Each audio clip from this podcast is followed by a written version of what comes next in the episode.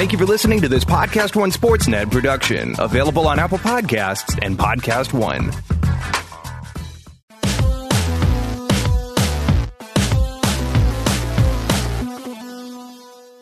Welcome to Real GM Radio. I am Danny Leroux, your host, and so happy to have you with us for this episode. My guest is somebody who has never been on Real GM Radio before, the great J.E. Skeets, formerly of the Basketball Jones and the Starters, now of the new No Dunks podcast, which is on The Athletic. And we have a great conversation going through different phases of his career, what it was like to be around for the Raptors championship last year, what he is looking forward to in the upcoming NBA season, and so much more. A little bit in the weeds about how his various different projects have been made, which I thought was really fun, and the logistics of, of doing all that. So, great conversation brought to you by betonline.ag. Use that podcast one promo code for a 50% sign up bonus. Conversation runs just about an hour, and I'm confident you will really enjoy it. Thanks so much for coming on. Thank you, Danny. Thanks for having me, man.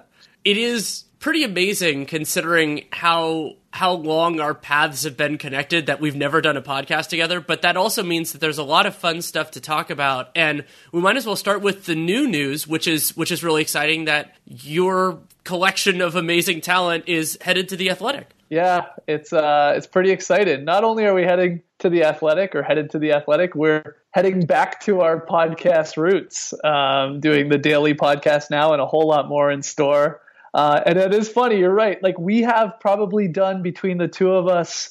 I don't know, like bordering on what, like 5,000 podcasts at this point? Maybe not that much, but a whole lot of podcasts we've never talked. But uh, I'm glad we finally make, made it happen.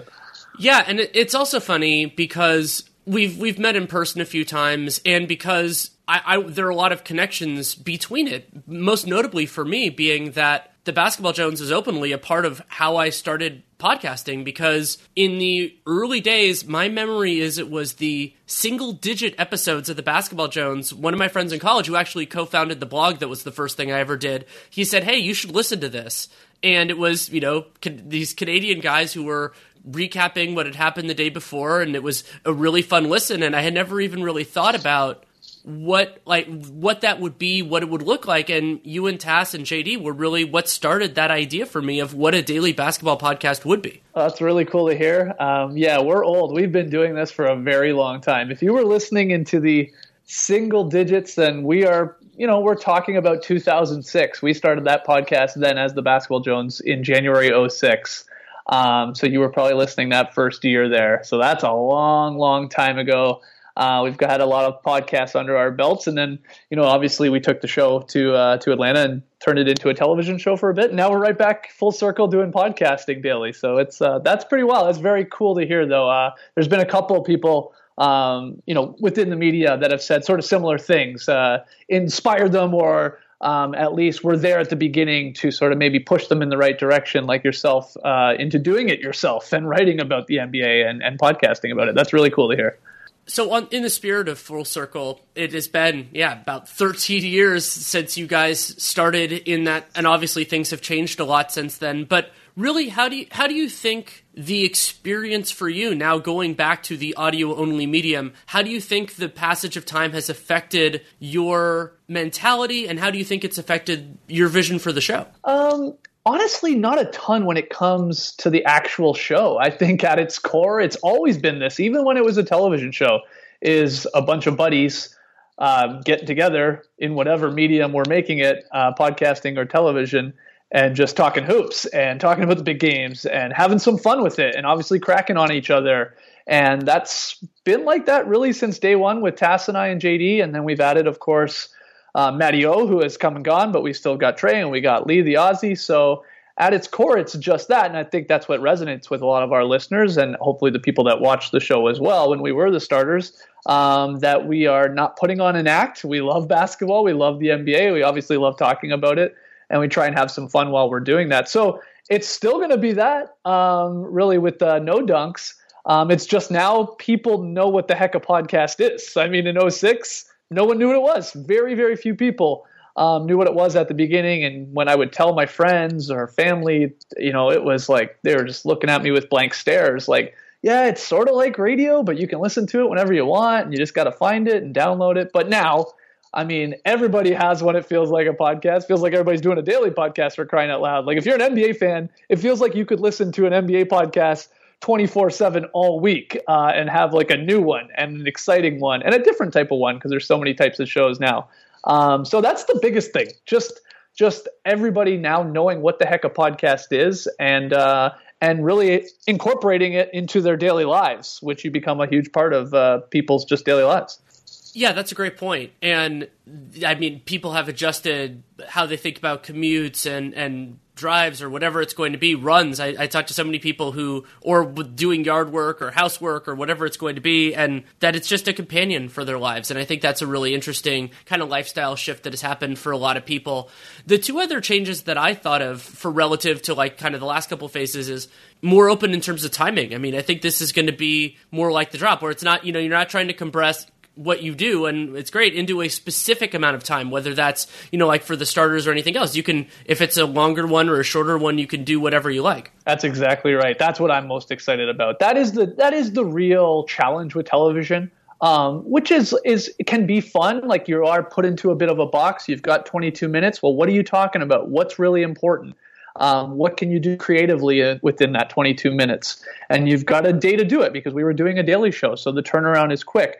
But you're right. There were many, many times where we would have arguments, of course, in the office about what was important that we should be leaning with, what we should be talking about. And while you could take a subject, obviously a ton of subjects across the NBA, and talk about them for 10 minutes to an hour, um, that doesn't really work in television. You need to be punchier and you need to get your point across quick and keep the pace going. At least that's how we that's how we approached our show um, probably with a younger audience in mind as well. So that was always, uh, especially with Matty O as our producer at the time, was always a, it was a you know give and take sort of like, hey, we really want to sink our teeth into this topic, but the counter is he's like, yeah, but get it across in three or four minutes, and if you can't, then you're doing it poorly. Uh, let's keep it going on to the next thing. So back to podcasting which is you know so much fun about it is we can go however long we want about a particular topic once it's uh, not interesting, well, that's when I'm moving us on to the next thing. And and even if we're talking about it, we can go on a tangent here and have some fun, or talk about something completely unrelated, and we can come back and then get back into the main topic. Like that's the cool part about a podcast. Uh, it can be a little meandering in a good way, um, but you still, as long as I still think you sort of have a sort of a backbone, sort of a you know where you're going with the podcast. I think that's uh, beneficial for everyone. So you're not just blabbing, blabbing, blabbing. There's a bit of a backbone to it, but you can have a lot more fun with it. I think that's for sure. Spoken like a true host. Yeah, I mean I, that that's something that every once in a while on various things that I've been on, the idea of having a backbone is either either prevalent or not prevalent, and you can really see the difference between the two. And some people like one, some people like another, but it's also right. about what what you're comfortable with. The other change, this is more to earlier, and this is actually something I genuinely don't know, which is part of why I'm asking about it. From what I recall, when you, Tas, and JD started the Basketball Jones, you were doing it like before work. Is that right? Like you were you were doing it like super early in the morning Toronto time, and then and then still having a normal life. Is that right? That's that's exactly right. I mean, when we started the podcast, we obviously weren't being paid by anybody to yeah. do the podcast like we are now with the Athletic, which is uh, fantastic, of course, to make a living doing it. But yeah, when we started in 06, we did it for four years where it was like a second job that we weren't seeing a single dime for, and if anything, putting our own money into it. Um, and that's right. We would in the early early days we would get up in our in our house and wherever each guy was and jump on skype and do the podcast that way and then post it uh, and then we would go off to our normal day jobs. And then we started to veer into doing video podcasting because we thought maybe that was the best bet to eventually sell the show um, or start to you know get into television production which i guess in the end we were right about but that was meeting together at like eight or nine in the morning and actually making the video podcast, editing it, getting it up, and uh, heading off to our second job. So yeah, we did that for a long, long time um, before we were then picked up by the Score in Canada, which was a sports network, doing podcasting, starting to do television, and then obviously that's led to the starters, and then now back to No Dunks. As somebody who has done some video but no very little television, d- did you feel like the the the visual part of, especially for the starters, of it was was a challenge, or was it something that you got used to? Like, how how did that ebb and flow over the time that you were with with the score and with NBA TV? Yeah, it's the actual being on television. I mean, being on TV, it's it's very foreign. It's just a weird environment with the cameras and the lighting and the fake backdrops and stuff like that. It's just sort of it, it's just it's it obviously doesn't come across on the television screen so much, but when you're in it, it's quiet and it's just sort of strange. Um, it's not intimate like sort of a podcast booth or like a radio booth or something like that. So it's weird in that way. And that was a bit of an adjustment, though we had done the video podcast. So we're pretty comfortable being on camera, um, Tas and I, because we had done the reps and we don't try and put on an act. And I am who I am on TV, just as the exact same as I am when I'm not. So that's like you're not really playing a character, so that's good. I think that's that's helpful. And you know, I feel like we're fairly confident guys, so that generally helps uh, in television as well.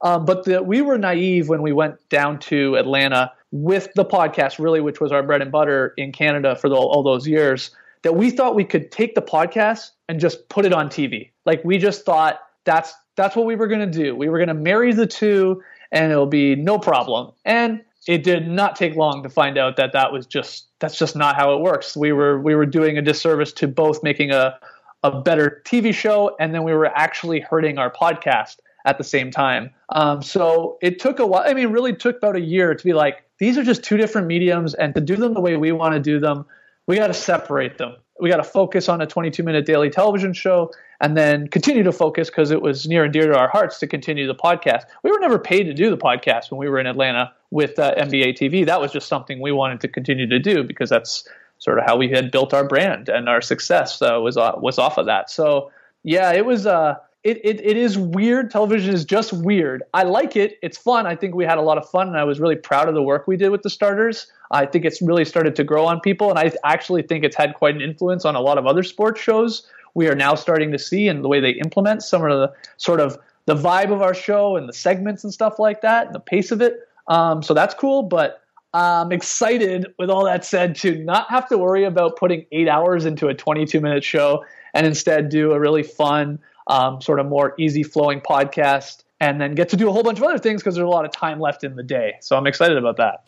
Yeah, that, that, makes total sense, and the idea of having them as separate entities makes mm, fit, fits together well with me because I mean, not only the visual element, but as you talked about, the timing and the structure and everything else, it's just, it's just very different for better and for worse. It's yeah. just it's just different, and yep. something that I've always admired about you guys more because I experienced it for such a brief period of time is that you do a daily that you do daily NBA content while being based on the East Coast because Nate and I we're we're on the West Coast. We've long said that it's so much easier out here because the games end at a somewhat reasonable hour, and then we so we record everything, then we we put it out before we go to bed.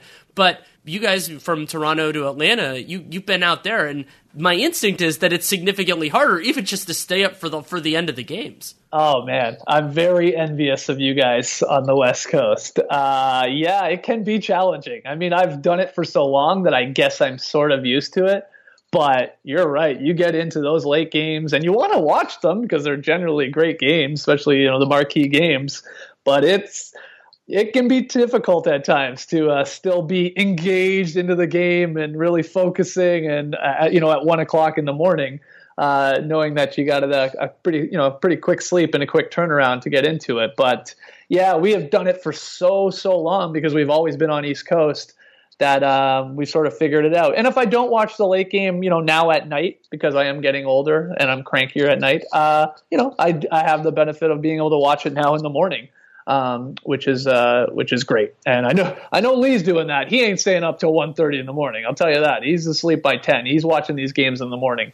Um, but it is it is weird, and I. I I, am very envious. I like. I, am a big fan of you guys. I listened. Uh, I listened to the Dunc'd On uh, pretty religiously. I'm one of those guys that's always out running, listening to you guys in my ear. And uh, Yeah, I love that idea of like watching the games at a somewhat normal time and then talking about them right after, and then hey, it's up, and now I'm going to bed. Oh, that does seem nice. It, it, it, structures the days differently. If you want to file it away, the the other ones that I proposed one of these today years ago that Hawaii is just three hours earlier than where we are, so then you could get done around dinner time, which sounds pretty wow. awesome. And then wow. when I threw that to somebody, they said the real extreme would be Bali because in Bali, basically it would be a nine to five. Just it would be structured very differently, but so uh, you start watching so, the games at nine in the morning, and it's so weird. Yeah, so I mean, weird, but it would be great. It it really would be, and and you get into just the, the dynamics of of finding a finding a life, finding a rhythm that you're comfortable with, and that does get hard. Like, yeah, there have been times when I've been on the East Coast, you know, visiting family or just out there and, rec- and recording. It just was totally different. I'm sure it will be different for you. I think you'd like it a lot, but you, you get into what you what you do, and something that I've always found interesting and, and impressive about about you guys and whatever configuration you're in at that moment, including including Leigh and, and Trey, of course, is the balance between being incredibly enthusiastic and being analysts. And I, I and it's I, have long told people because they've asked me about this dynamic with with Nate or with all, all the other things that I do about how you do that. And my answer has always been be true to yourself and however you however that balance works for you is probably going to be the best thing for the show is that something that you've thought about or talked about as a group in terms of getting that balance right between analyst fan and everything else? Oh 100% I mean, from day one, uh, we've always had this conversation about the balance. We we basically call it the balance of of being silly and funny and all of that fun, creative stuff, but not being total clowns, not tipping too far that way, where there is no no actual uh, analysis information about the game. Maybe you're learning something new because we're doing the work and you know we're listening to you guys and we're reading as many people as we can and obviously watching the games and have been doing it a long time. So we have you know formed opinions about players and teams um, and trends and stuff like that. But it's always always the balance because i think it's it, you want you know for us because it works for us is uh, we don't want to tip one way too much where it's can be maybe boring to some people if it's too hardcore and we're just getting to the numbers. And then you just don't want to be just a complete clown where it's all pick and payoffs and I'm getting wedgies and all that. Like it is that sort of um, finding that balance that sort of maybe works for as many people as possible. And I think people like both too. Um, and it helps your credibility when you then go off the rails and talk about something ridiculous and Leigh's telling a story about Billy Joel concert. You know, it that pairs better when it's right up against you know a, an informed opinion about a team or a player and stuff like that, or maybe you, or maybe a piece of information that you're learning as a listener or a viewer. So yeah, we have always always um, sort of not struggled. I think we've done a pretty good job of it for the most part, but always are pretty conscious of that that balance between the two conscious is a really good word for it. And that made it so much more enjoyable for me to like for the end of this past year to see I mean the Raptors have been good for a long time but to see it finally culminate and not only making the NBA finals but then winning the NBA finals and I was just, you know, I was happy for a lot of people, including, of course, the members of the team and the organization, everything else. I have, but I was really happy for you guys. I mean, it's it's it's a very different thing to have to not only have a team that you care about do well, but the combination of having that happen while also, you know, having a show and everything else, it was just such a it was such a cool experience. It was surreal. I mean, I was getting so many texts and tweets about the Raptors winning the title and congratulating me on it, like as if I was a part of the team, as if I was on the bench or in the locker room on the staff or something. Like that's how many people were reaching out and again congratulating me on it, um, which was surreal. And I think I really truly like because we started this so long ago. I mean, we started this we started in 06 like days after uh, Kobe hung 81 on the Raptors. Um, it's we've had a lot of dark times as Raptors fans, and because we did a daily show, that came across across a lot of shows. Um, either you know our frustration with the team or another brutal playoff loss and living and dying with them. So for them to finally, you know, like you said, make it to the finals and then ultimately win it, uh, people had been following that sort of that our journey as Raptors fans for a very long time. And if the Raptors weren't their favorite team, maybe they were their second favorite team just because they were, you know, fans of the Jones or the starters or us or whatever. So yeah, it was pretty surreal. And then on top of that, we knew we were moving on from the starters.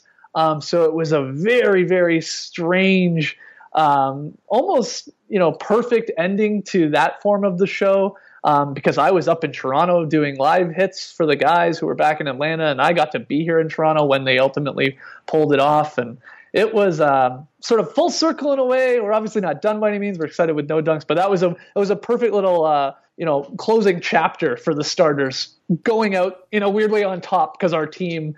A team that we always talked about and by no means hid our allegiance to uh, on the show, you know, won the title. It was pretty surreal likely especially surreal because to an extent it came out of nowhere. I mean, DeRozan Kawhi trade, you know, that that was shocking when it happened and then I mean from that point it all it became to me a more serious possibility that the Raptors could put it together and win the championship.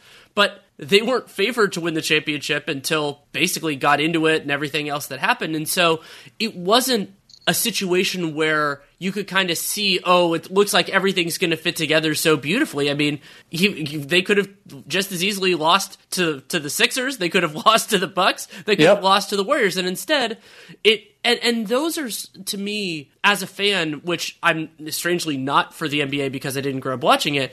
The unexpected successes are in some ways more more you relish them more because you you get to go through it in a different process and when it comes and it's anticipated and uh, uh, if you don't win it's more of like a disappointment then it's it's a different thing. And so to have it where just seeing how long the ride goes and then the ride just happens to go all the way to a parade it's even better. It was it's crazy. It was like just the perfect run. Like you're right. Like especially of course with the four bounce shot in game 7 with Kawhi and then rallying back from 2-0 against the Bucks, and then the unfortunate injuries, of course, to a lot of the Warriors stars players. It was just like it was felt like it was meant to be, like surreal. Um, and how everything just aligned for the Raptors uh, after years and years and years of uh, disappointment. Um, so I think when when put alongside all that disappointment, it made it even sweeter. And uh, it, it's so it was so cool to me. Like I got to go on the air right after they won live from Jurassic Park, which was pandemonium, as you can imagine. Um, like the viewing party outside uh, the Scotiabank Arena here in Toronto, watching Game Six on the on the big screen, and I just remember talking about on the air. Everything was a bit of a blur, but I just remember talking about how when I was a kid and the Blue Jays were winning World Series, that to me, like that was my peak baseball fandom. That's when I was out wanting to play baseball and taking up the sport. And I was just kept imagining, I'm sure that is happening right now with, you know, a, a ton of boys and girls, young kids across Canada with basketball. Like their team just won and now I want to go play the sport. Um, so that's so, I mean, that's, that's a cool feeling. Just, I, have been around obviously for a long time, just seeing where Canada basketball has come, come from. So that it's uh, pretty, pretty neat. Um, that it just happened. Even if it was just for one year, that's uh, that's going to be a championship that you can never take away and is going to be enjoyable 20, 30 years from now, just as much as it, as it was in June. Right, and and there are two different dynamics for that Raptors championship that I think are going to be really interesting to follow. One of them you just brought up is the the fact that Toronto is really Canada's team. That I mean, I wish there were a team still in Vancouver, and I have I have my own misgivings, and I'm sure there are people within Canada that that have different allegiances, just as there are within the United States who aren't loyal to the the team in the area where they're living or something else. Yep. You know, there are all sorts of reasons, but the idea, and and I did see this, you know, like through through my own work of the the collective pride of that and, and you're right that that will have these spillover effects for a generation or two in terms of people who maybe they didn't watch basketball as regularly as as you and I have the last 10 years but they caught up with this team and they're they're going to become a fan of the sport because it's a great sport to watch and it's a really fun one to play. And so kids can just embrace it and, and maybe they found something new that will br- bring joy and maybe even purpose to their lives. Yeah, I think that's exactly right. Exactly right. And not only kids. I mean, there is no doubt. I mean, even my own family members. Heck, I've done an NBA show for a decade plus now. And uh, even this run had family members that were either hockey fans or other sports fans of other leagues um, you know, becoming Raptors fans and like watching every game and being invested and asking questions and are we going to keep Kawhi Leonard and all that? Like it really turned people um, into Raptors fans and hopefully, you know, moving forward basketball fans. Um, there is no doubt about that. So, and look, I was just asked this on another podcast. Someone was like, okay, well, now that the Raptors have won a championship, I mean, that I'm sure was that sort of the top of your bucket list when it comes to sports. Like, what's next? And I had to think about it for a second, but now it's almost like the next like bucket list item sports wise would be to see the senior men's Canadian basketball team have some success, like to beat, you know, Team USA in a big tournament or to win a gold medal or at least medal in an Olympics. And maybe these two things are linked in a weird way, as we're saying. Like these kids that got invested, hopefully, in this run are going to maybe take to the sport. And with Canada basketball on the rise, uh, those kids turn into players. And uh, and maybe that does happen. Maybe that's something I'll see in my lifetime. I don't know. That probably is on the top of my list, though. Makes total sense, and I mean, we did just see Canadian soccer beat Team USA, and uh, I, I, believe that was a friendly, but still, yeah. still notable all the same. Plenty more to talk about with J.E. Skeets, but first, message from BetOnline.ag. This is a great time in sports with just so much going on. NBA regular season about to start. Football, full swing. Baseball, you have the ALCS still going on, and then the World Series coming up soon. Congratulations to the Nationals for making it. And you can also check out the hashtag Sportsnet Challenge, which I'm a part of, still doing pretty well in it. And we also have a $5,000 season long charity contest. And whatever you're into, there's a lot going on. And whatever you do, if you go to betonline.ag, use that podcast one promo code for a 50% sign up bonus, which is absolutely fantastic. Week seven in the NFL, New Orleans, Chicago is going to be interesting. Baltimore, Seattle, Philly, Dallas. See what's going on with the Cowboys. Then college football, Michigan, Penn State, Oregon at Washington. And then, of course, as I mentioned, the baseball playoffs. And if it's something that you're going to be watching anyway and you just want to be more interesting, or if you think you have insight that will be useful, either way, you can check it out. BetOnline.ag. And don't forget to use that promo code PODCAST1 for your 50% sign up bonus. BetOnline.ag, your online sportsbook experts. The other part of it, and you alluded to this as well in your original answer, that makes this Raptors championship distinct, at least in the modern era, is that we already know, you know, it's only a few months away, still still thankfully a recent memory, that it's going to be a fundamentally different Raptors team. And they're probably not going to win a championship this year. It will be a fundamentally different championship defense. And as my as my current Toronto emissary for this point, and you obviously it's not going to be a monolith, people will have different opinions on this. How do you think that dynamic being so different, where Kawhi and Danny Green are in Los Angeles now, affects the way that people will see not only the championship but also this upcoming season. Yeah, it is weird. It's very strange entering this season as a Raptors fan, but it's weird for me and I think a lot of people in a good way. It's everybody after the fallout of Kawhi leaving uh, and Danny Green, like you said, everyone's still like, it's okay. It happened and we won a title. Like, I don't, I still think people struggle saying the words out loud that the Raptors are defending champions and that they won a title that it's still to me it is weird when I say it, and I can't help like but smile when I say it. I got I can't wipe the smile off my face right now saying it. Um, but it does make for a very odd season here because you're right. They're not expected to go back and defend their title in the finals. Like they're not even half the people out there don't even expect them to make the playoffs, which I think people are going overboard with that. I think they're still maybe a great team, but yeah, they're not they're not in contention probably to win a title again. And that's fine. It's totally fine. People are more excited to see, well, what's next here? Is Pascal Siakam a star player? Is he a star player? Let's try and find out. Is there another Pascal Siakam here on the roster? Is it OG? Is it uh, is it uh, maybe a reclamation project in, in like a Rondae Hollis or a Stanley Johnson or a Patrick Hall? It's probably not, but is there? I mean, that's the that'll be the storylines. And then the what does Masai do with the contracts? Does you know, we just stay with the vets and see how great they are, and if they can get home court advantage, and maybe they're, you know, all these vets can win a playoff series or two, or put scare into the Bucks and Sixers again. Who knows?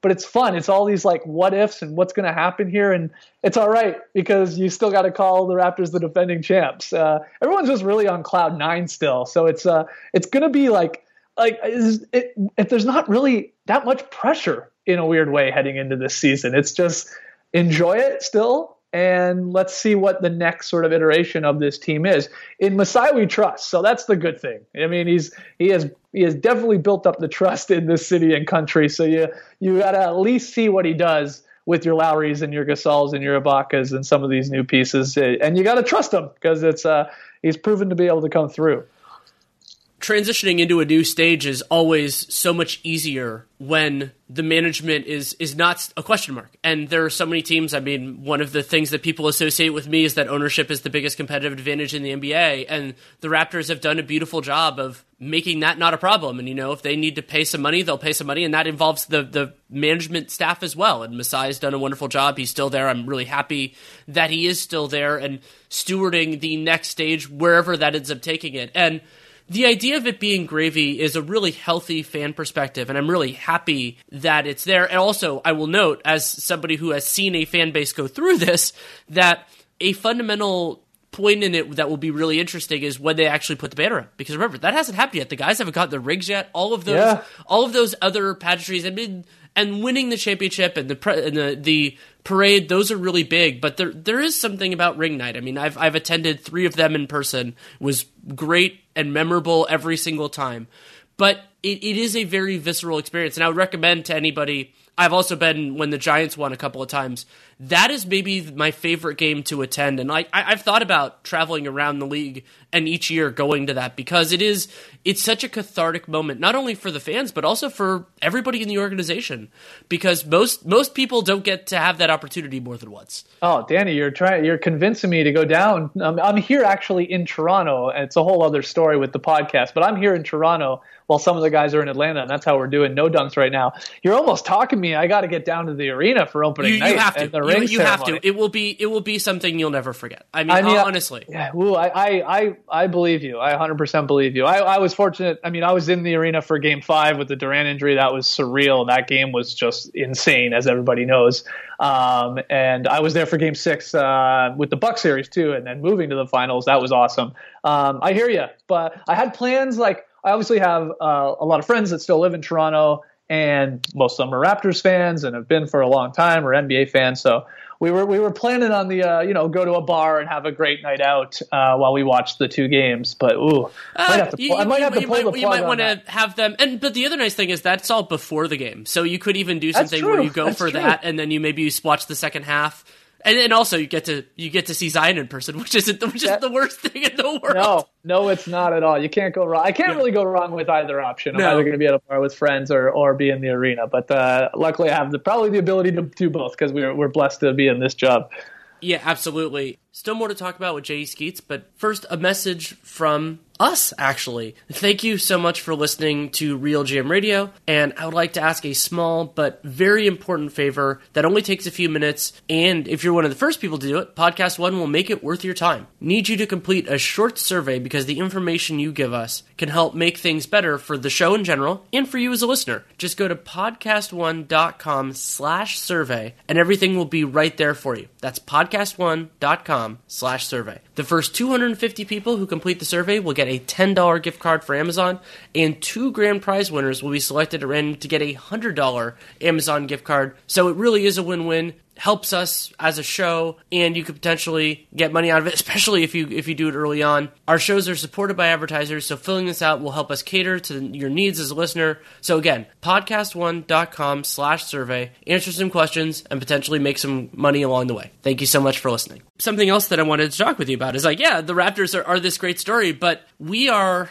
so fortunate to be heading into a really fascinating, fun, wide open NBA year. And instead of narrowing it down, I'll just keep it as an open question to you. What are you most excited about for this coming season? I mean, that's just it. You said it. It's I have done this so long now. I can't remember a season heading into it where it does truly, truly, and I don't think I'm exaggerating. Like I could talk myself into easily seven or eight teams.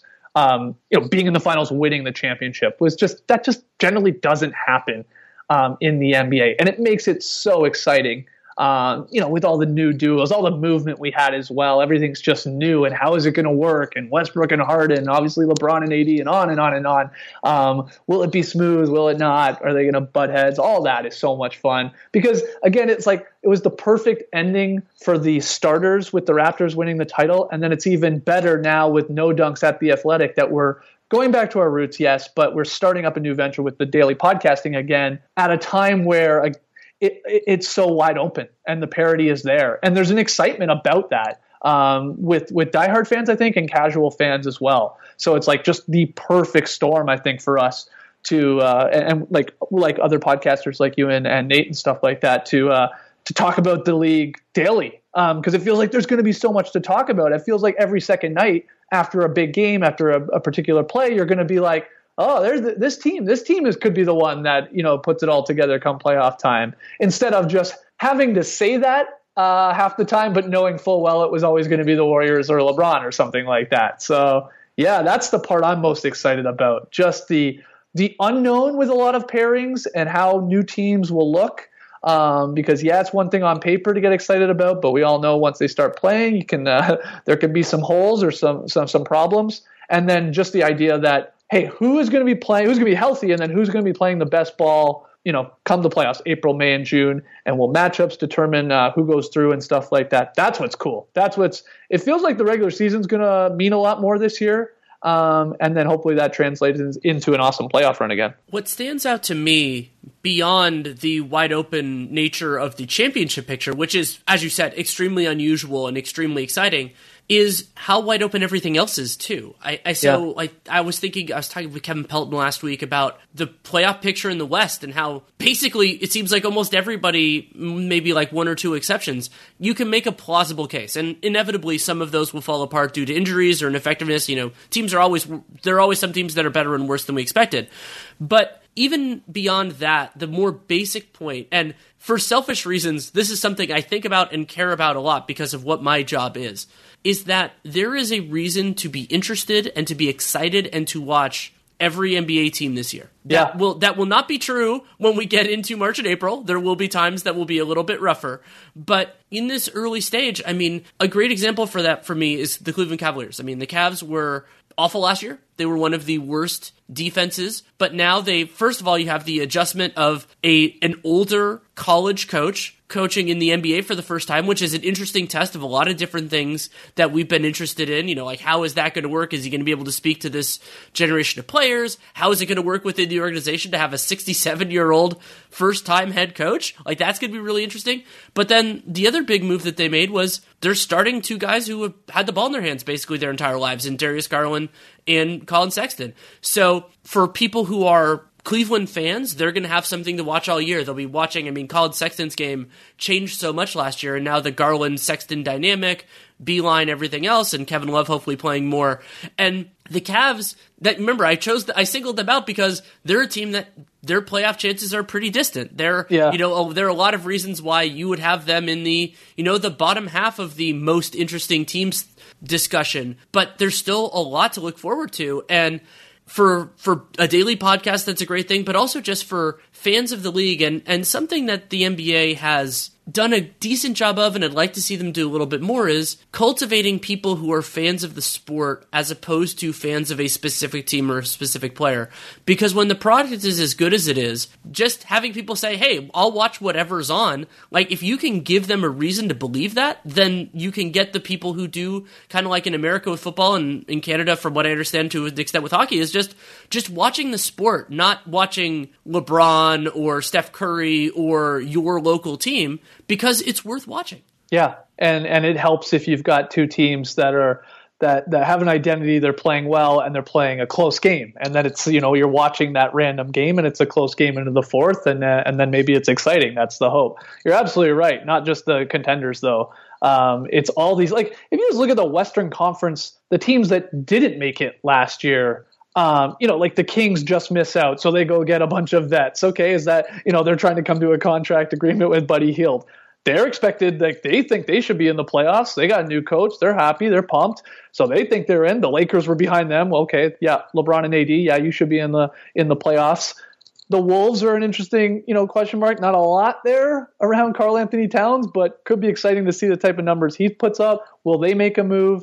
You know, the Grizzlies, okay, Grizzlies and Suns, they're obviously still those young teams that are probably not going to be in there, but Pelicans were 13th in the West, and the Mavs were right there with them with the same record. I mean, yeah, Zion's must watch already. That team could be good right away. The Mavericks with Porzingis and Luka Doncic, that could be good right away. It's like there. It's like so many of these what appear to be really talented, good teams because of duos, because of depth. They're going to miss out. Like they're just going to straight not be in the playoffs. Um, and hopefully, if anything, we get into the final month of the season where you know, instead of oh yeah, this team's a write off because they're you know they're sort of tanking or whatever you want to call it, they're out of the mix. I hope we have. I hope we just have so many of these teams that are so lumped together that again, every night, every game feels important because they're trying to get into the playoffs or they're jockeying for position in there. I mean, I think that could happen. I think that this is the year, and even in the East, sort of similar things with a lot of teams where you're like, I mean, yeah, Detroit, Miami, the Hawks on the rise. The Bulls, I actually think, are going to be good. Um, it's it's fun, man. There's not only those upper echelon teams, all these other teams after them. There's a whole lot of teams that think they should be in the playoffs, and and you could you could convince me right now they should be.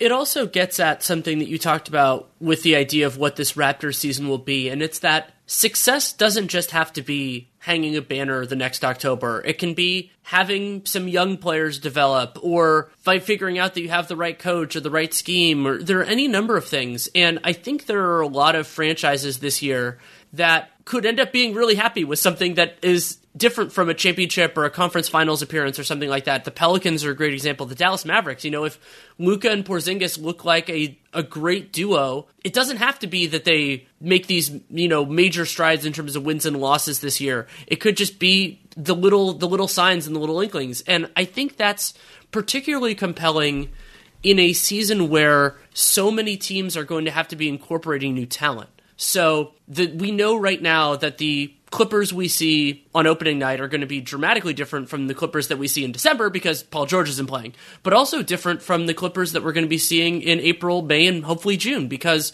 they could make personnel changes at the deadline or anything else, but also just because it takes a while to figure out how the different pieces work together, especially when they are unusual pieces like Paul George and Kawhi and Lou Will and some of the other guys. And what I love about this year is, other than the Bucks, and they have some changes to deal with too in terms of Brogdon being gone and some other things, that all of these teams and coaching staffs and everything else are going to be going through this process at the same time, and so are we as fans and analysts. Yeah, that's exactly right. Like what? As interesting you said, like some of these teams, yeah, not winning a title because there's only going to be one win- team that wins a title anyway. What will still constitute like a successful season? Uh, be it by the play of their star players or the duos that are meshing well or not.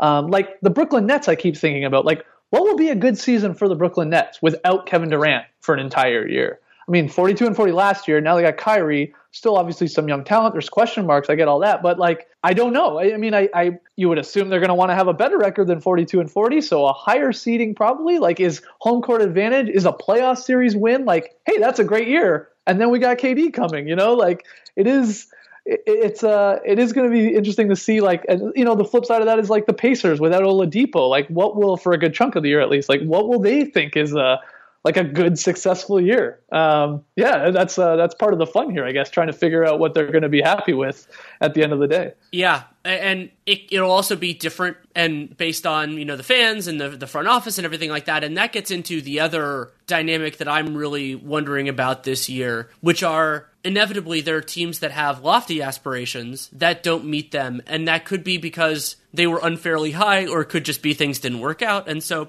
that i don't know who that's going to be in the west but it will be somebody because there's so many good teams and so i've been wondering about if and when those situations happen, how do those teams respond? So Portland has been a frequent one here. I actually think the Blazers are going to be better than kind of the the overall consensus that I'm seeing with the models and everything like that. I just I'm a believer in Terry Stotts' system, and I think their offense is going to be awesome. But let's say you know they've they've done all this stuff, kind of acting like, hey, we made the Western Conference Finals last year. So okay, let's work let's work from that. But they made the Western Conference Finals in a very fortunate way. I mean, they got put on a soft side of the bracket. I would make the argument that at least three of the four best teams in the West were on the other side, so it's a lot easier to make it through. But if they're going to define it by you know having a good seed or something else, then it can work out. But them, I think the Nuggets and Rockets are going to do well, but if one of them doesn't, how do they respond? Because so much of the so much of these teams has been turning over. I wonder who is going to give it the whole year and who is going to give it less because they're always I, I, mean it's funny nate and i talk about personnel moves all the time one of the things that we've learned is you always have to you don't know who it's going to be but somebody's going to have a knee-jerk reaction because that's just how this league works and part of what makes it wonderful. Yeah that's exactly right because these gms got to do something if they want to keep their job and or keep their owner happy or keep the franchise happy overall. That's that's exactly right. Moves are going to be made. We don't know what they are right now but you know they're coming because somebody's coming to, going to come out of the gate slow or some injury is going to derail something. So there's a there's a plan B that they now have to to move on that's that's part of the fun. Um, it's also I think exciting to see which teams uh, you were sort of alluding to it there, like which teams will really care about the regular season um, more than others, especially in the West. Like it does feel still like like a Nuggets and a Jazz team, and maybe it's just the way they're built too. Um, will have more regular season success than some of the other teams, but will it truly matter at all? Um, when you get into a playoff series with them. If it's you know Westbrook and Harden, or if it's of course like LeBron and, and AD, or the, or what the Clippers have in Paul George and Kawhi. If they're if they're lower seeds, I mean, it, is anybody going to care? Probably probably not um, in a seven game series. So, but uh, it's awesome. It's so it's so so exciting heading in here um, I just I'm just like have the list of the teams up in front of me and I'm just sort of like going through them in my head and like I really am pumped to see like 22, 23, 24 of these teams uh, uh, when we when we tip off next week. Right, and that ties in with something I, I, got. I got asked. I was um, I was with some friends over the weekend, and they said, "Who are what teams are you most excited to watch this year?" And because there are always you know teams at various different stripes, and I, I, I feel like I'll pass. You can you can say as many or as few as you like, but like who who kind of top when on the first blush when I ask you that question, like who are you most excited to see this year? Who stands out? I'm excited. I can't believe I'm saying this. I'm excited for a healthy Bulls team with the guys they have. Mm-hmm. I'm I'm just high. I'm for some reason, I'm very high on a 22 win Bulls team because I think if they're healthy with these young guys they have, I'd like to see what they got there. Um, with obviously Zach LaVine, you know, more time back from the injury, um, looking great in preseason, whatever you want to put into that. Um, but then Markkanen and Carter Jr. I love Coby White. I can't take my eyes off this kid. Just the way he plays, his herky jerky style. It's uh, I, I find it fascinating. Um, so I'm excited about the Bulls, and I think in the East they could be like one of those, you know, like an eight seed type of thing. If it's only going to take you 40, 41 wins to get in, it's a big jump I get from 22, but I I think they have the talent um, to do it. I really do, if if healthy. So I'm excited about them. I've always been a big Kings fan. I think I'm just like rooting for some success for them. Um, and I'm a huge De'Aaron Fox fan. So, you know, yeah, look, I know they're they're getting raked recently here with the Buddy Hield situation, and, and they're always getting raked about the you know contract for Harrison Barnes. I get that, but um, big fan of Bogdanovich, big fan of Bagley, um, and there's young talent there. So pumped to see what happens there, and I'd like to see them. It's going to be a bloodbath, but I'd like to see them, you know, sneak into the playoffs and get some reps for some of those young guys if possible. So those two teams sort of like jump out to me. I know those aren't the sexiest teams by any means, but I'm just excited to see if uh, they can put it together and what the young talent can do, and if it's enough to be in a playoff race a great example of just how many there are because those those are both totally valid picks. The ones that I thought of that are a little bit off the beaten path because yeah, you could say the Clippers and the Lakers, and yeah, of course, yeah, it'll be, it'll be, be them, of course. But I I really enjoy, especially in the early part, but this year it'll be longer, the process of figuring things out. And so for me, that really goes to three teams that uh, that aren't are outside of the elite. First is the Pelicans. I mean, yes. Zion is fascinating. I, I saw him play back when he was 16 and couldn't figure him out. I'm still kind of in that phase, and I think David Griffin's going to be learning a lot about how what pieces to put next to him. Alvin Gentry's already incorporated some really fun stuff. People can watch the the video that Mike Prada put out. Like, there's some really cool. That was great. Yeah, turn him into a running back, get him on the move. Exactly, and and I also love that we have so many good analysts now. Mike being one of them, who can take some of these intriguing things that teams are putting out there, and the I think the Pelicans are going to be at the forefront a lot of a lot of that just because they have such a weird roster. You know, they have how are they going to figure out the backcourt rotation with JJ and Drew and Lonzo Ball and Brandon Ingram's going to fit in here somewhere and Derek Favors and all that. So like the Pelicans they they have this fun combination of a lot of talent that I need to figure out, but also the as you said earlier, the outside possibility that they're actually like legit good And so Yeah. they they could be that. And if they're not, so be it. They they can they it can, it can take them a little bit more time. They have guys like Nickeil and Jaxson Hayes, and they can they have a young and all the, all these picks from the Lakers. They have they have a, a long term path and a potentially a short term path, and I'm really interested in that. And they have David Griffin, like you said. Yeah. That's good. That's very good. Yeah, and, and as we talked about with the Raptors, you know, it's a lot more comfortable to deal with uncertainty when you think the people who are in charge will make good decisions. That is a Yes. fundamentally important thing. Number two for me is the Sixers, and their defense is going to be nasty. That part we know, but for a team that has all this talent, how is the offense going to work? How how are Brett Brown's rotations going to work? Can guys like Joel Embiid and Ben Simmons take another step forward? Because if they can, then they're a potential title team, and that's pretty exciting. I also love the way defensively that they match up against the Bucks. Like I, I can already pencil that in. KP talked last week about how that is currently by uh, ESPN's. I think it's the BPI projections. It is the most likely playoff series of Yeah. all of them. Is because I mean it, it probably is going to happen at some point, whatever round. And then the third one is the Mavericks because Luka was my favorite rookie last year. I mean Trae Young had a wonderful year. No, no, being being below Luka is no shame to anybody. And Porzingis was somebody who I generally thought was overrated and overhyped as a Knick. But that's because he was a Knick, and because almost Yep. everything that's good there gets amplified. Jeremy Lin was, of course, the same thing, and that was wonderful. But now we get a test. I, I talked about this a lot last year with the Bucks. The Bucks were the test of the importance of coaching and schemes. They largely, uh, other than Brook Lopez, kept similar personnel, changed the coach, changed the scheme, and became a great team. Now with Kristaps Porzingis, yes, he's coming back from injury, but now we get to see him not only with a great coach, but with more appropriate surrounding talent. And was he just this really, really good player all along that just didn't get the full opportunity to show what he could do because he was playing with the Knicks? Or is it, is it something different? And with all of these, the best case scenarios are the most fun. You know, if, if it works out and they're they're gangbusters and they're become a super great team. But all the other gradients are interesting too. You know, if it, it what does it teach us if the Sixers struggle a little bit? What does it teach us if the Pelicans, you know, that maybe they need more shooting around Zion because he's while he's a great player, he doesn't do all of those things. And the the great thing about the NBA, partially because it's only five guys on the floor at any given time, is there there are changes to make that will have a material impact, and it's not as nebulous as like I use the NFL as the archetype here, like oh they need a better offensive line. In basketball, it's a little. Sometimes it can be a little bit easier to explain what's going on, and it, and ideally, it's easier to fix. Yeah, that's right. I'm glad you brought up the Pelicans and Mavericks because we're doing our season previews with no dunks right now, um, posting them all week long. And you know, some of the questions are award-based predictions where we're trying to predict who's going to win the awards. And we were just talking about Coach of the Year. And I actually think it could be one of these very, very rare, weird years in Coach of the Year where it doesn't go to maybe one of the top teams.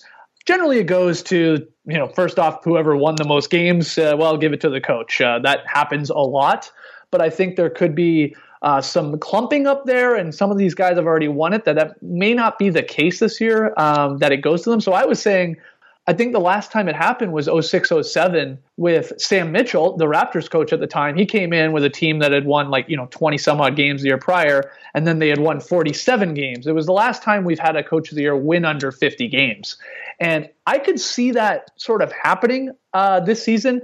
I had I brought up the Pelicans with Gentry and I brought up the Mavericks with Rick Carlisle. You could see those teams like 33 wins last year, and suddenly they ballooned and shock a lot of people and are in the playoff race and in the playoffs. Well, that's going to take like 49 or 50 wins probably. So that's a heck of a jump. Same with Boylen. If you know from 22 and let's say suddenly it's 45 or 44, it's a big jump. I could see it as being a weird year where Coach of the Year goes to uh, a team that was um, you know, at the bottom of the rankings last year, but now suddenly into the playoffs. Uh, you know, maybe not a Doc Rivers 41 and 41 with the Magic, but like a really significant increase, and it goes to one of those coaches instead because they figured it out with the pieces they have. I think that's in play this year. An old throwback to 06, 07 and Sam Mitchell. It is in play, and hopefully, it would not lead to the same, you know, the old Coach of the Year curse, which which I believe that was a part of. And Yep. it, it gets into this idea with Coach of the Year about how oftentimes the best kind of predictor calibrator there is how a team performs relative to expectations. That's right. And this year's expectations are just so weird. I mean, Yeah. because there there are all these teams that are either in the like like in the West, the high 30s, low 40s, and then you have the kind of the top tier teams are even in the, mostly the low 50s. So, and then the East is its own thing, and so who really defies that understanding of what they are as a team will be really interesting. And I don't know who that's going to be. And, and so, as you brought up with like Boylen, is is it about what they were last year, or if in a case like that where the team was injured and not very good, do do people see that, or is it maybe a situation where there is an appreciation for a very challenging coaching job and a team does it? Like maybe Doc Rivers wins it with a Clippers team that doesn't have a significantly better record than last year, but basically turned over the whole team. But that doesn't usually happen either because everybody knows they're good. They're really talented Right. and everything like Right. that. So I, I'm going to be interested in that. It also, you know, voting changes and, and how it works, but it, it's it's going to be really fascinating. And I I wonder. You brought this up a little bit earlier, but I think it bears repeating. Which teams care about the regular season? Which teams care about being healthy? And along those lines, I think the last two weeks of this regular season are going to be completely insane because if there are teams that are lower seeds than you would normally think, that teams at the top do not want to play, I think we could see some real movement. Like, Yeah. let's say the Golden State Warriors are lining up as the seven seed and Klay Thompson is healthy and looking pretty good, Oh wow. then you don't want to be the two. No. You don't want to be the two seed. And so, does that lead to a team falling out of the two, trying to fall out to get the three or even to the four? Or like all those sorts of things, and then how are they playing the three dimensional chess? And in the West, that ties in with this crazy idea that I've been thinking about, which is because of the Clippers and Lakers incorporating players and being so much more zealous about resting guys, load management for both those teams is exceedingly important. How does that work if let's say theoretically neither one of those teams is in the top three so then the top teams in the western conference in terms of record are not necessarily the teams that we think are the most likely to make it out that's another really unusual dynamic which could even combine with the warriors thing so maybe there's a two seed that gets predicted to lose in the first round Yeah. Oh yeah. I mean, I don't like this feels like the year where it could be like what was it, the Rockets as the sixth seed going on to win the title? Like you could see this being sort of that type of year where someone down there because of rest, because of injuries, but get everybody back at the right time as you head into the playoffs, being a six or seven seed, um, and still being, like you just said, the favorite um, in a first round series or to go all the way or for whatever. Like, yeah, that this feels like that could be the year. Um, and man, will it be crazy like trying to avoid these teams or your matchups you don't want because so and so is playing or they're not. I mean, you're right. I, I think it's like the final two or three weeks is going to be just insanity if these teams are as clumped up as they appear to be or, or we think they might be. And and one last point on that, as somebody who's now covered the league for ten years, you've been doing basketball podcasts for longer. Something that happens a lot is people think in hindsight that things were inevitable when they weren't. So appreciate the uncertainty that we have right now for what it is, because at a certain point, whether it's six months from now or two years from now, it will have seemed obvious the whole time. But remember that it absolutely wasn't. Right, right. So yeah, exactly. I mean, uh, even like even with Kawhi with the Raptors, it's like you know you're seeing all the lists. It's like a lot of people have Kawhi Leonard as the best player in the NBA right now, rightfully so, rightfully so uh, when healthy. So you're like, well, he was the best player. Uh, he was on a solid team. They played defense. They nearly won 60 games. Like, yeah, that makes sense that they won the title. You know what I mean? Like, you will maybe you'll look back on it like that, but being in the moment, like that was not what happened. There were so many like what if moments. What if that shot doesn't fall? What if uh, you know Kawhi doesn't hit that step back against the Sixers and stuff like that? Like in Game Four, even. Um, what if they don't suddenly? Oh yeah, maybe we should put Kawhi on Giannis. There's so many like, there's so many things like you're not that far removed from the Raptors being swept by the Bucks for crying out loud if things fall that way. So you're you're absolutely right. You got to stay in the moment. That's all I tried to do with that Raptors title was just like really really enjoy it. Just every loss and win. Um, just be in the moment, and it made it a lot more fun. But it'll be funny looking back, like when Kawhi Leonard is uh, a couple years from now, the 75th uh, NBA anniversary. He's uh, one of the top 75 players of all time, and then another 10 years down the line, you're like, oh yeah, the Raptors won. That makes sense. Kawhi was on it. It's not that simple usually.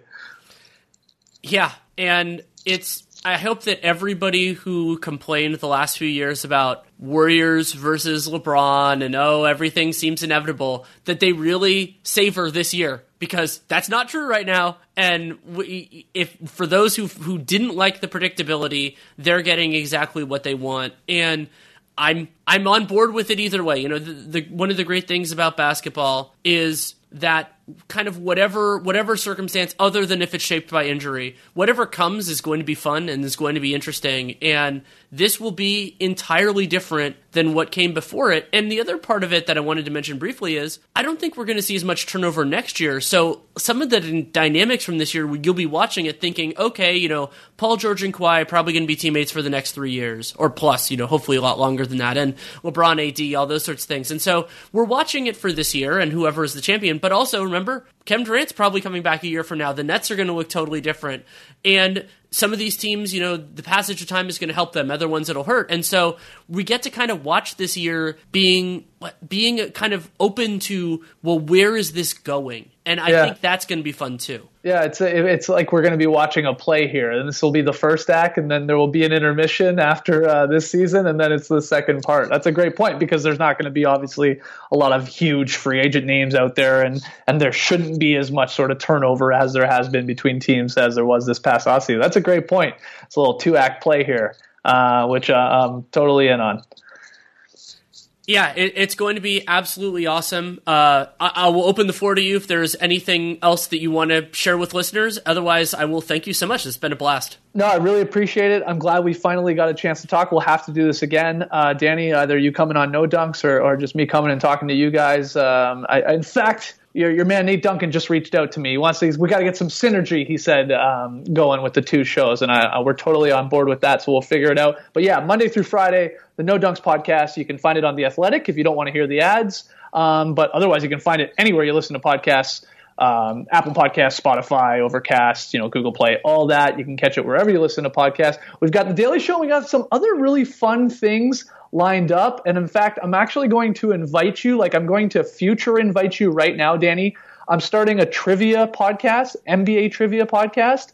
Um, that we're going to be launching soon. It's I think it's going to be a lot of fun. I hopefully think uh, you know people will enjoy it. So I'm going to try and uh, book you sometime down the line as a as a future contestant on my little NBA trivia podcast, and we'll put your knowledge to the test. How's that sound? It sounds good. Even though I will I will set expectations low now that since I didn't grow up watching the sport, my trivia isn't great. But it'll be I'll, i love doing that kind of stuff, and I'm totally fine getting clowned by whoever in case that happens. But it'll, it'll be a blast with you guys. So yeah, it, will it'll be fun nonetheless, no matter how many you get right or wrong. Trust yeah. me on that. Thanks Absolutely. thanks so much for having me on, though, man. Yeah.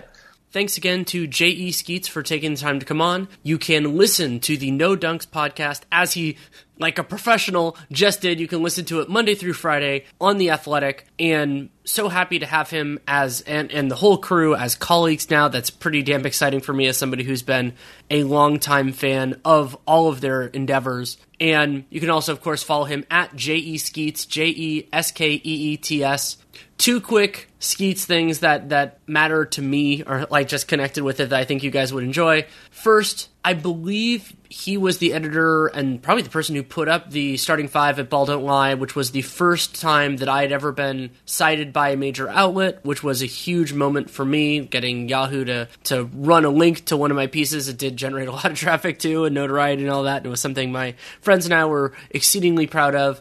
And also, I have this great memory of the first time we met in person, and I, I was going to bring this up, but I'm sure it would have put him on the spot because I guarantee he doesn't remember it. It was at the 2011 All Star Weekend. I was pretty new at Real GM, and I think it was one of the first times, if not the first time, the Basketball Jones guys had, had been credentialed too. It was in LA, so there was I think more space and everything like that. And I met them, gosh, did all that fun stuff, kind of snubbed Trey because he was relatively new at that point, and I was still thinking of the original three. And I had to say goodbye to them because I was going to cover the celebrity game, which I was not particularly enthused about. And they were jealous because they were just so into the experience and everything, and they didn't get credentialed for that. And they were they were they're like, "Oh man, that would have been so cool." And I, I just remember that as the enthusiasm and the joy that those guys have for the sport for the NBA in particular was infectious. It was part of how what got me into podcasts in the first place and what keeps me engaged with with their material now. And we talked about it a little bit, but like the you know the difference in ethos and being true to yourself, and and I've always loved their place within this world, and I'm so happy that they're still doing it. Hopefully, you enjoyed this podcast. If you did, there are a lot of great ways to support the show. You can subscribe, download every episode. That is extremely important for a show like this because it doesn't come out on a specific date or time. It's just whenever I get the chance to record and my guest does, that becomes even more prevalent during the season, which is just about upon us. You can also spread the word. Word of mouth is extremely important. And leaving a rating, leaving a review in the podcast player we're choosing. It's great if it's Apple Podcast. Understand if it's not. And if you want to be super awesome, if you use another app, you can leave a review both places. And that's another way to, to spread the word out there. And then, of course, the single most important thing you can do for this show and any other that has them is check out our sponsors. BetOnline.ag. Use that podcast one promo code for a 50% sign up bonus and fill out that survey. podcastone.com slash survey. If you're early on, then you definitely get a perk for it. And if you're a little bit later on, you might. And really does help us. It's a way that advertisers not only can tell who's listening, but also engagement. So more the more people respond, the more they think you listen to me, and the more likely advertisers are to advertise. And that helps keep the lights on. And I really do appreciate that. If you have any feedback, good, bad, or indifferent, Danny Leroux, NBA at gmail.com is the way to do so. If you take the time to write it, I will take the time to read it. I do not promise to respond, but I do promise to read because your time is important to me. My time is also important to me. And that's how what makes the show better. There have been a lot of things that I've asked, hey, should I have this guest on? Or formatting the show, or different concepts. And it's helped make the show what it is. And I, I, really do appreciate that. And that's why your input is so important to me. We'll be back next week. Do not expect immediate reaction podcasts to the early part of the season here because that's what Dunked On is for. Dunked On every day, going to five times a week, starting opening night. And I try to keep Real GM Radio a little bit separate from that, not only because I don't particularly enjoy overlapping myself, but also because the theory of the case is different. And this is supposed to be more of an evergreen thing. That's how I've always intended it. And that's what it's going to continue to be. I, I have an idea of the next couple weeks, and then, you know, start to get into stories and pictures and everything like that that matter throughout this. You can also, of course, read my work at The Athletic, uh, wrote a piece on the Bradley Beal extension, and have a 30 piece series that's going to start next week. It got pushed back a little bit because there's so much great work coming out at The Athletic now in written and audio form. But the editors pushed pushed my thing back a little bit, which has been good because I've actually needed a little bit more time. I'm also planning on doing a, a, piece on the Team USA minicamp that I went to in Colorado Springs last weekend. I don't know the timeline on that. It's basically going to be when I have a few hours to really put my thoughts together on it, maybe early next week but that'll be fun because it was a very different experience for me. Really did enjoy it, and so I'm going to write about not only the players but also what it was like. And I like doing different things, so that'll be fun. But keep your ears tuned. Real GM Radio will, of course, be back next week. I don't know. I don't know the date. I don't know the time. That's why you should subscribe. But it'll be fun. And thank you so much for listening. Take care and make it a great day.